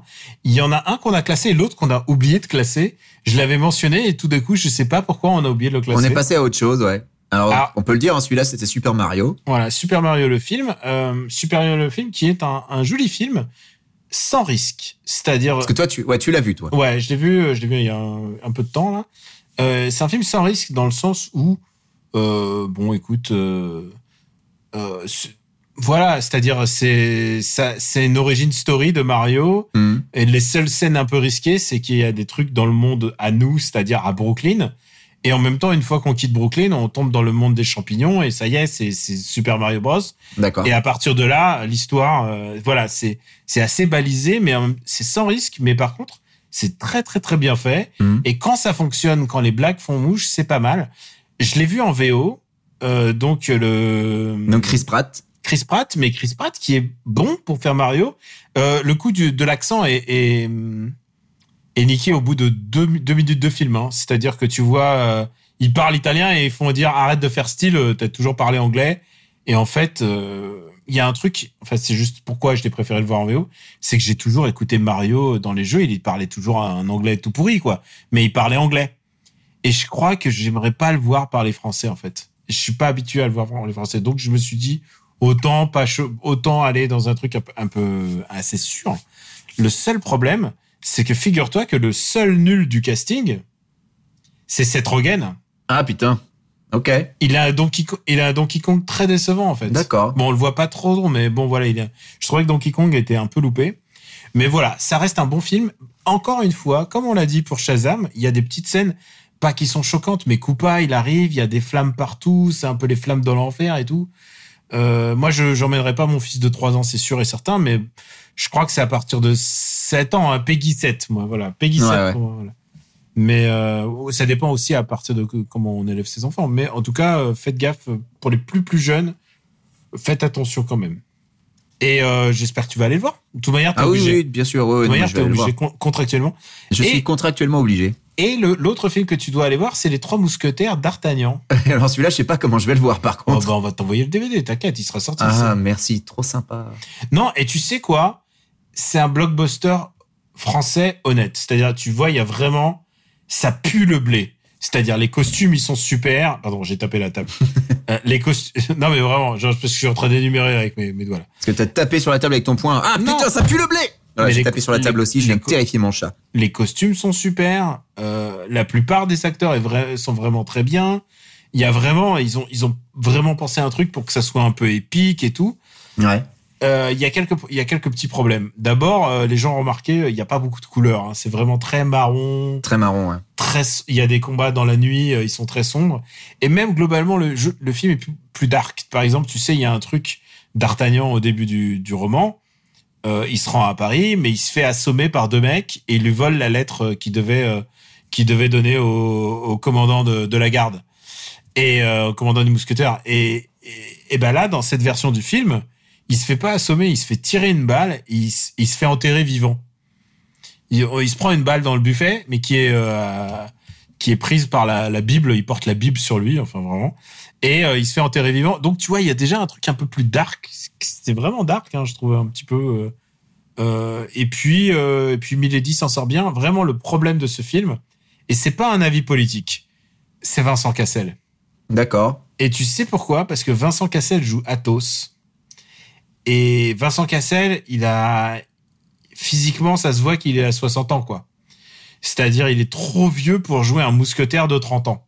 Ouais, ouais, bah oui. Je, non, j'entends, je comprends. Je sais pas si tu sais, mais en fait, euh, dans 20 ans après, ça se passe 20 ans après. Mm. C'est-à-dire, là, maintenant, si, si ça se passe 20 ans après, il aurait 80 ans. Oui, voilà, ils sont censés être jeunes, oui. Et alors, en plus, quel âge aurait son fils dans la suite? Bon, après, ça c'est c'est autre chose. Il vient d'avoir un gamin. Ça c'est autre chose. Bon, écoute, chacun sa life.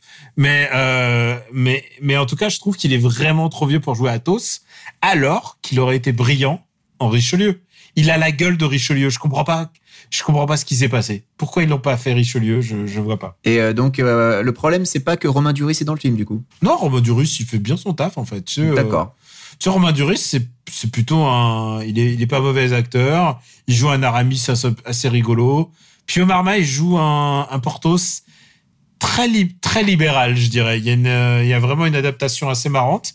Ouais. Euh, il y a Louis Garrel dans le rôle de Louis XIII et Louis Garrel joue très bien les nuls. C'est-à-dire que Louis XIII, c'est quand même un bouffon dans le bouquin et dans la réalité, ça se discute, mais, mais euh, là, en l'occurrence, c'est un bouffon. ouais. Et il le joue très très bien, genre le mec qui est manipulé par tout le monde, le mec dont tout le monde se moque et tout. Il est vraiment très très bien. Et euh, il y a une très très bonne euh, Constance Bonacieux qui est jouée par Niléa Coudry. Au début, j'avais du mal. Je me disais oh là là, euh, oh là là, où elle va avec le texte des Trois Mousquetaires Et en fait, finalement, au bout d'un moment, je me je me suis un peu laissé emporter. C'est pas mon Trois Mousquetaires préféré, encore une fois. Non, bah non, ton préféré, c'est les Trois Mousquetaires 3D, on sait. C'est ça, exactement, parce qu'il y a des Voilà. ba- il y a des bateaux qui volent et ça Voilà. manque de bateaux qui volent.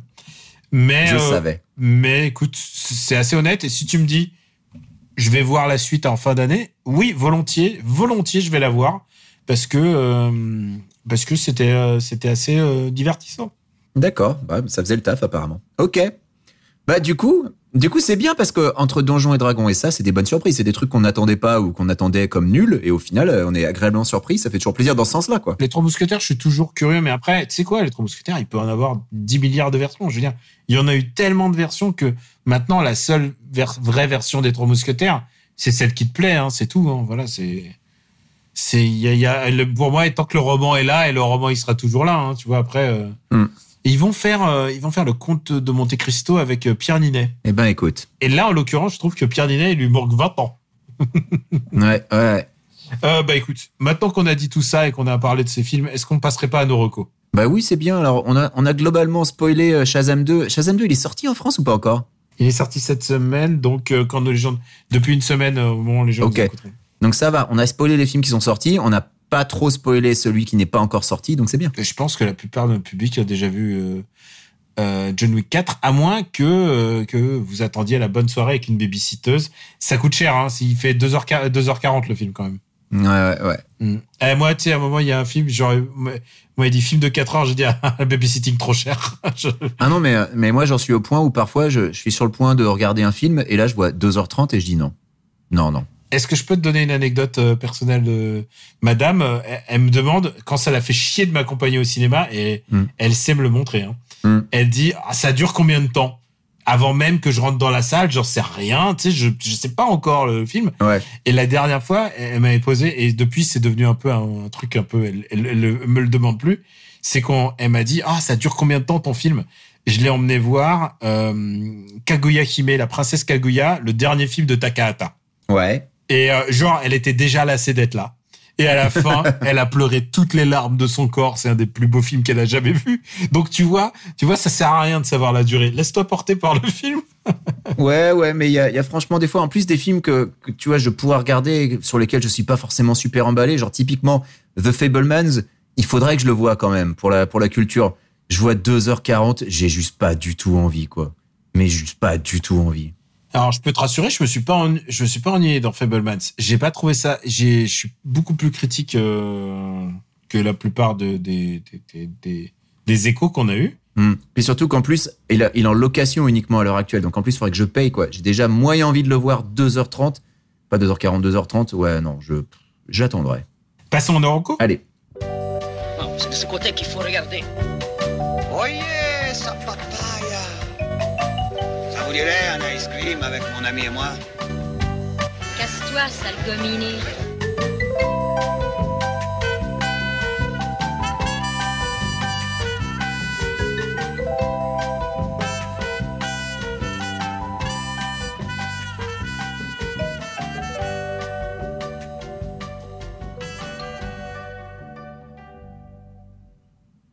Benji, euh, After Eight, ce n'est pas que de la haine, puisque à la fin, on termine avec nos recommandations. Mais ouais, et en plus, attends, c'est pas que de la haine. On a bien aimé Donjons et Dragons et les Trois Mousquetaires. Ah, Donc comme quoi. Et, et, Ma- et Mario, et Mario. Et Mario, voilà, je dis ça pour les gens qui ont complètement zappé tout le sujet parce qu'ils ont eu peur des spoilers. Euh, voilà, Donjons et Dragons, Mario et euh, les Trois Mousquetaires, euh, c'est de la bonne.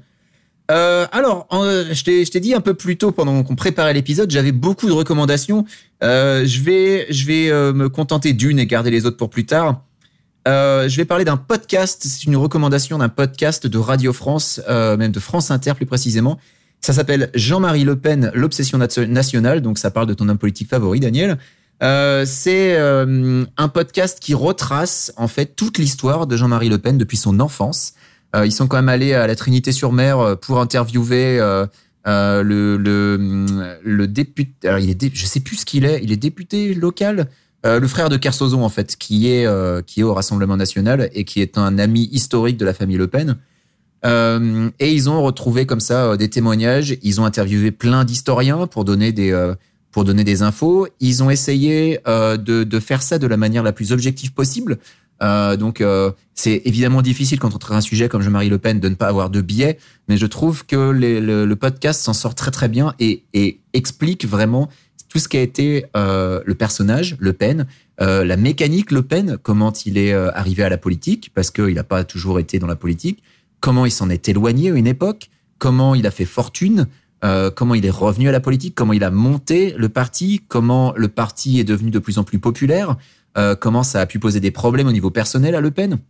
Enfin bref, c'est vraiment euh, passionnant de bout en bout et surtout, ben, ça explique comment on en est arrivé à la situation actuelle qui est euh, bah, 40% au deuxième tour pour Marine. Et c'est quelque chose qui est vraiment qui est vraiment super intéressant. Ça, ça dresse des parallèles avec avec la situation actuelle, dont je l'ai déjà dit, notamment entre des personnages. Euh, ça dresse un parallèle, par exemple, qui qui m'a paru être une évidence quand j'ai entendu le podcast, mais que j'avais pas pensé entre euh, ce que ce qu'a pu être Bruno Maigret et ce qu'est à l'heure actuelle Éric Zemmour. Euh, Il y, a, y a vraiment euh, des, euh, des avis super intéressants. C'est très documenté. Il y a des documents d'époque, euh, des, euh, des interviews euh, qui datent des années 70-80, des extraits d'émissions de télé. Enfin, c'est vraiment vraiment passionnant. Donc voilà, je ne saurais trop le recommander. Ça s'appelle Jean-Marie Le Pen, l'obsession nationale. Et, euh, et si le sujet euh, vous, vous vous fait peur, si le sujet vous inquiète, si le sujet vous intéresse, eh ben penchez-vous-y. C'est de la très très très bonne cam. Euh, un podcast France Inter et je crois c'est pas impossible qu'ils aient une durée de vie limitée euh, en podcast donc c'est pour ça que j'ai préféré faire cette reco maintenant euh, tant que c'est encore disponible Euh, vous pouvez vous y abonner avec n'importe quelle appli de podcast ou même je crois l'écouter sur le site de France Inter c'est sept épisodes qui durent environ une heure donc faut quand même se les envoyer mais c'est vraiment vraiment de l'excellente qualité voilà Daniel à toi Eh bien, ça me changerait des podcasts russes que j'écoute en ce moment. bah, ça reste d'extrême droite hein Oui, évidemment. Non, mais moi, j'écoute plutôt pas. J'écoute pas. la- Mais tu sais quoi euh, Aujourd'hui, en Russie, on parle plus de droite et enfin, c'est pas, c'est plus exactement le même. euh, ah t'écoutes pas les podcasts officiels validés par le gouvernement russe du coup? Non, non, pas vraiment. d'accord Ah, Alors, euh, je vais recommander quelque chose aussi, toi aussi, limité dans le temps. Donc, je vais, je vais commencer par cette reco. J'ai été aujourd'hui à l'expo années 80 mode design et graphisme en France qui, euh, qui, qui commençait en octobre de l'année dernière et qui finit le 16 avril. Donc, vous avez jusqu'au 16 avril pour voir tout ça. Et c'est une expo euh, assez géniale qui est au- assez réjouissante au musée des arts décoratifs. Et ça m'a fait un choc de voir que des publicités que je regardais à la télé quand j'avais 5-6 ans, maintenant sont dans des musées et que euh, ce qui faisait partie de ma jeunesse maintenant euh, bah, c'est que les pubs de de Mondiano, de Mondino, euh, de Jean-Paul Goude, de euh, de Châtillès, tout ça maintenant, ça fait partie d'un musée. euh, voilà, on peut les voir exposés.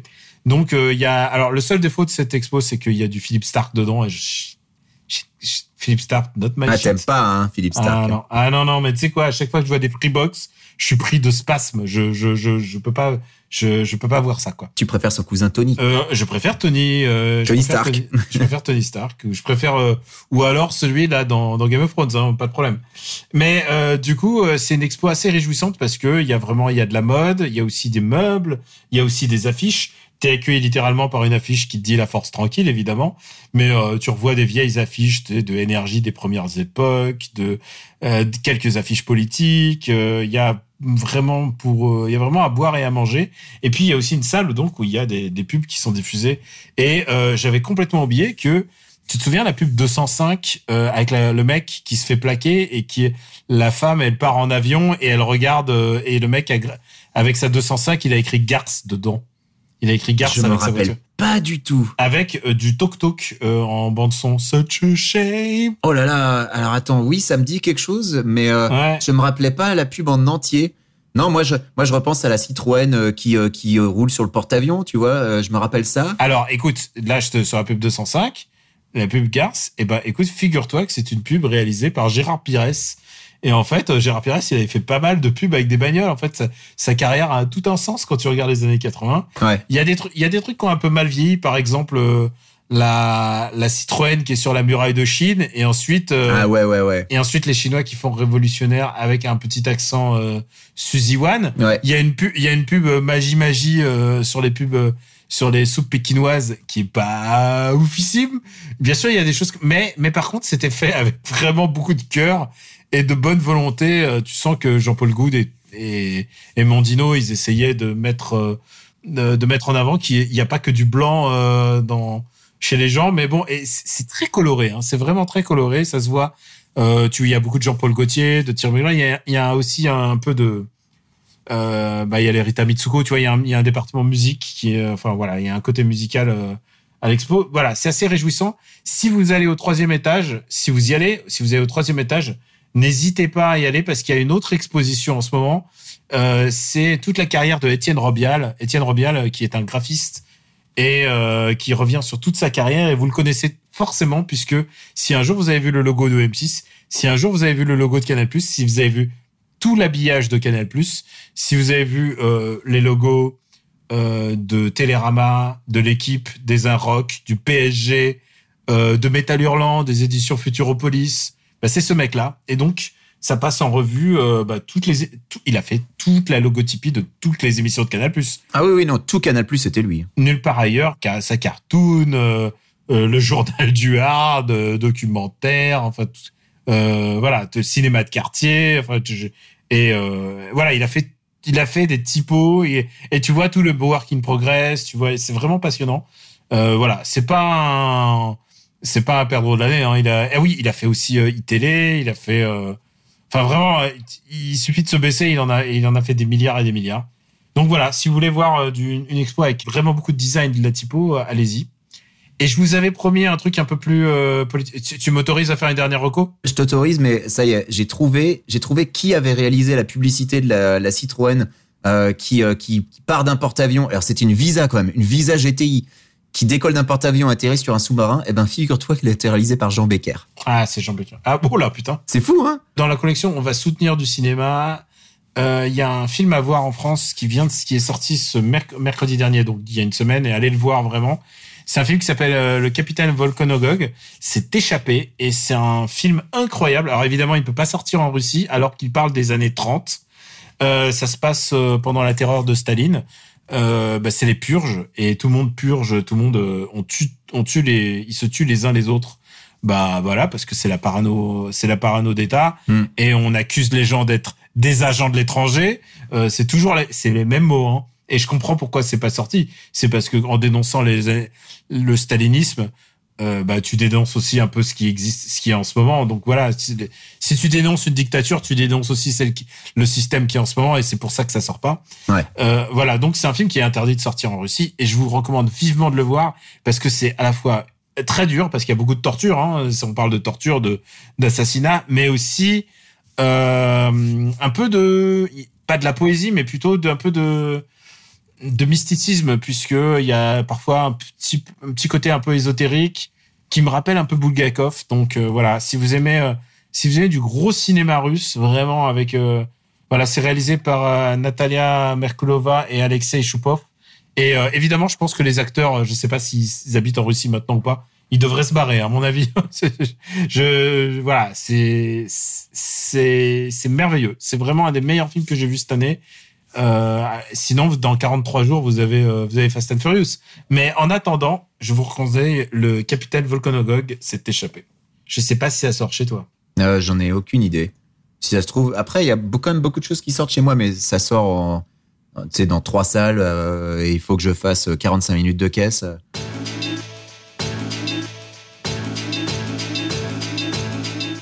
Eh bien, écoute, c'est tout pour aujourd'hui. Eh ben ouais, bah, c'est déjà pas mal. Et franchement, on a fait plus long que j'aurais cru. Désolé, j'ai fait une double reco. Oui, on a fait, on a fait plus long. On a fait... Euh, non, mais t'as pas à être désolé, c'est très bien. Non, non, mais euh, oui, et puis ça fait, ça fait plus pour les gens euh, de, Voilà. de nous écouter. Si vous voulez plus long, voilà, on a fait plus long. Euh, Benji, où peut-on te retrouver Sur Twitter? Pour l'instant, encore sur Twitter, KWYXZ, sur Mastodon, hein, KWYXZ at mastodon.social. Et puis, bah, sinon, oui, plus trop sur Gamecult, hein, et, curieusement. Euh, donc oui, puis bah, nos podcasts, After Eight, euh, c'est vrai que je le dis à chaque fois qu'on aimerait bien faire un nouveau Growlcast, mais euh, hein, voilà, on va, on va s'y mettre, promis, promis. Et puis un petit parle à mon Luc, tiens, ça ferait du bien. Je pense que les gens ont besoin d'un parle à mon Luc. Je pense qu'on a, besoin, on a besoin de se. De, de, de, de chier sur un film. là. Je crois que c'est vraiment ça qui nous en- qui On a besoin de ça. Donc, oui, on va faire un parle à mon Luc, on va s'organiser. Un petit parle à mon Luc des familles, là, ça serait pas mal. Et euh, bah, pour ma part, euh, bah, c'est Camille Robotics euh, sur Twitter et sur Mastodon. Euh, mais, mais après, j'écris rien sur Mastodon pour l'instant. Mais tu sais, écoute, je l'ai fait au cas où. Mm. Comme ça, il existe et comme ça, euh, voilà, il est là. En attendant, euh, tu sais sur quoi je suis très actif? Je suis actif sur Letterboxd, moi. Alors, eh ben moi, je suis actif sur Backlogged, qui est l'équivalent de Letterboxd, mais pour les jeux vidéo. C'est vrai Ouais. Ah, il faudrait que je, je note ça. Backlog, c'est bien Euh, bah, c'est à peu près comme Letterboxd, mais pour les jeux vidéo. Donc, tu peux, euh, tu peux les ajouter à ton backlog. Tu peux noter et écrire des petites critiques pour les jeux auxquels tu as joué. D'accord, ok. Moi, au début, à la base, je l'ai fait pour gérer ma collection euh, de jeux Super Famicom pour m'assurer que j'achetais pas des jeux en double. Et puis, au final, bah, j'ai commencé à ajouter, euh, à ajouter des jeux auxquels j'ai joué, à écrire des micro, euh, des micro critiques. Ouais, ouais, écoute, il n'y a pas de mal à se faire du bien là-dessus. Et, Voilà. et en plus, ça correspond un peu à ton caractère, hein, j'ai envie de dire. Un peu. Ouais. Et euh, ben, je, vais essayer. Mais en tout cas, Letterboxd, je m'amuse. Donc, c'est Camille Robotics sur euh, Letterboxd. Letterboxd. Et, euh, et je suis assez actif. Hein, je les note au fur et à mesure. Le seul truc, c'est évidemment, comme pour les jeux, c'est euh, à, quel, moment j'ai le droit de dire que j'ai vu un truc. Donc, je me le, je me le contre-note quelque part pour me dire, n'oublie Ah ouais, ouais. n'oublie pas que tu as vu ça aussi. Et euh, voilà. Mais c'est à part ça, à part ça, c'est on s'abuse comme on peut. Euh, et puis bien sûr, Sumimasen Turbo, t'as entendu parler de ce projet? J'ai entendu parler de ce truc. Je, moi, je sais pas ce que c'est. Je connais pas. Écoute, Sumimasen Turbo sur euh, YouTube avec Greg et Pouillot. Et on enregistre l'ép- l'épisode bah, cette semaine. On enregistre un nouvel épisode, mais comme tu le sais peut-être, on, on fait aussi des épisodes spéciaux qui s'appellent des des Sumimasen Combo. On se réunit à deux ou à trois, plus récent à deux. C'est des lives, ça? Non, c'est pas des lives, c'est des euh, c'est des let's play. D'accord. euh, et où on joue en live euh, un, un jeu et Ah, bah, c'est des lives, du coup. mais c'est pas en c'est pas en stream tu vois c'est pas Ah, c'est pas en stream. Je croyais que vous jouiez en live sur Twitch, moi. non non non non c'est ce qu'on appelle en froid mais par contre euh, c'est produit c'est monté quand il y a des problèmes on, on remonte on essaie que ça soit un produit intérêt un produit comme on dit Hmm. un du contenu intéressant en tout cas D'accord, très bien. Bah sinon, en, en- en truc connexe, je crois que Hubert et Virgile vont monter un projet où ils jouent à des jeux qui font peur, mais on en reparlera, je pense, quand ce sera. ah mais crois-moi que quand j'ai appris ça j'ai envoyé un, un, un message fou de colère à, à Hubert en lui disant mais comment euh, tu peux parler à, à des gens de gauche? Ah oui, bah Virgile le Rouge. hein. Ah non, mais moi, je suis scandalisé. Je suis scandalisé déjà. Quand il dit euh, je vais voir mes amis, euh, je lui dis quoi? T'as d'autres amis? Non, mais non, mais vraiment. Inadmissible. Ah non, mais Hubert, Et il l'a chié. hein, Par contre, je, je lui ai, je lui ai dit tu- nous dois l'exclusivité de tout ce qui est fait peur en japonais. Oui, bah, je pense qu'avoir Virgile en guest, ça doit être faisable aussi. hein. Ah non, non, non, non. Peu. non, non, politiquement. On n'a dit pas de politique dans nos émissions. On va pas se. On est beaucoup plus neutre hein, que, que ce qu'on est. Non, voilà. Hashtag le Japon. Le Japon, c'est pas de gauche. Virgile, Ouais. adios. Voilà, c'est comme ça que Mais ça voilà, marche. voilà, c'est comme ça, c'est comme ça. Et euh, voilà. Et ne me fais pas parler de la Russie la prochaine fois. En tout cas, on vous embrasse très fort. On vous remercie de nous suivre, euh, pour nous soutenir, bien entendu. Et on le dit à la toute fin, mais on est trop con. Patreon.com slash RPU, euh, ça nous aide à héberger ces podcasts et aussi à alimenter euh, nos, nos, nos- notre culture, euh, le futur DVD de, des Trois Mousquetaires qui va arriver chez toi. Et ça sera En même temps, Daniel, toi, dire que on sait pas se vendre, on est trop con, on le dit à la fin, ça fait aussi partie du running gag vu que c'est systématique. Donc les gens s'y attendent maintenant. c'est quasi systématique. Et pourtant, avec Puyo, tu sais, au, dé- au début, on se fait des fiches. On dit, putain, il faut dire des trucs du genre abonnez-vous, appuyez sur la cloche. Mais nous, on a, Mettez On un a- pouce bleu, 5 étoiles sur iTunes. mais on a, on n'a pas le, on on n'a pas le, le On n'a pas le réflexe, réflexe, est- non, non, bah non. On est, on n'est pas, on, on est surtout, tu sais quoi, on aime bien en fait que les gens et tout, ils écoutent nos trucs et tout. Et si, si, si ça les branche, tu vois, je suis pas pour, euh, je suis pas pour matraquer non plus euh, le. abonne- Je, je- je sais pas si un jour on va augmenter plus d'abonnements, la voilure d'abonnements, s'il y a d'autres gens qui vont nous rejoindre et tout, mais pourquoi pas, hein, moi je, je- mais je suis pas pour le matraquage. Comment tu veux qu'on pense euh, à rappeler aux gens de s'abonner quand on a oublié qu'au mois de mars, on fêtait le 7 anniversaire d'After Eight? Ah putain, c'était le mois de mars. L'épisode 1, il sort le 16 mars 2016. Ça fait seulement 7 ans qu'on fait ce podcast, donc c'est normal qu'on n'ait pas encore le réflexe de dire aux gens de s'abonner. On est des totos quand même. hein. un petit peu. un petit peu. Voilà, donc si c'est pour aider euh, les totos que nous sommes, euh, patreon.com slash RPU. Merci de nous aider. Et on vous remercie euh, très très fort et on vous dit à très très très bientôt. Ciao Bisous, ciao.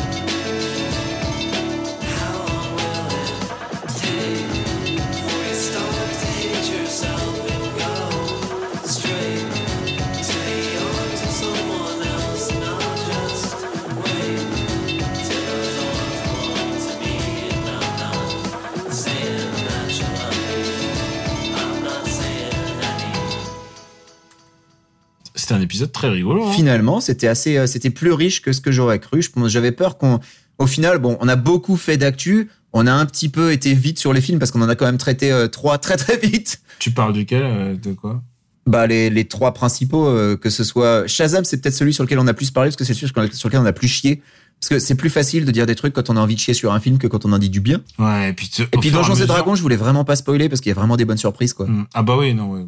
Bah comme le sourire du dragon, mais après le sourire du dragon, c'est faut le voir, il est dans le fond quoi. Et puis euh, bah c'est comme euh, tu sais euh, les gens qui connaissent pas quand ça parle de Neverwinter et de, de, de Baldur's Gate, les gens ils vont pas relever mais ouais, c'était rigolo de, de, de les entendre Moi, nommer quoi. moi, moi, moi, je suis pas du, je les ai pas capté ça les références. Alors bah ça c'est des références à des jeux vidéo, hein. Baldur's Gate et euh, Neverwinter Nights, c'est des jeux vidéo euh, D&D. Oui, oui, ça, je, ouais, oui, ça, je, ouais. Donc c'est juste du name dropping en fait euh, pour faire pour faire une petite petite référence. Mardi, je vois. Ah oui oui oui oui avec Ouais. ah oui oui très curieux de ce film là, on verra bien. Une production RPU.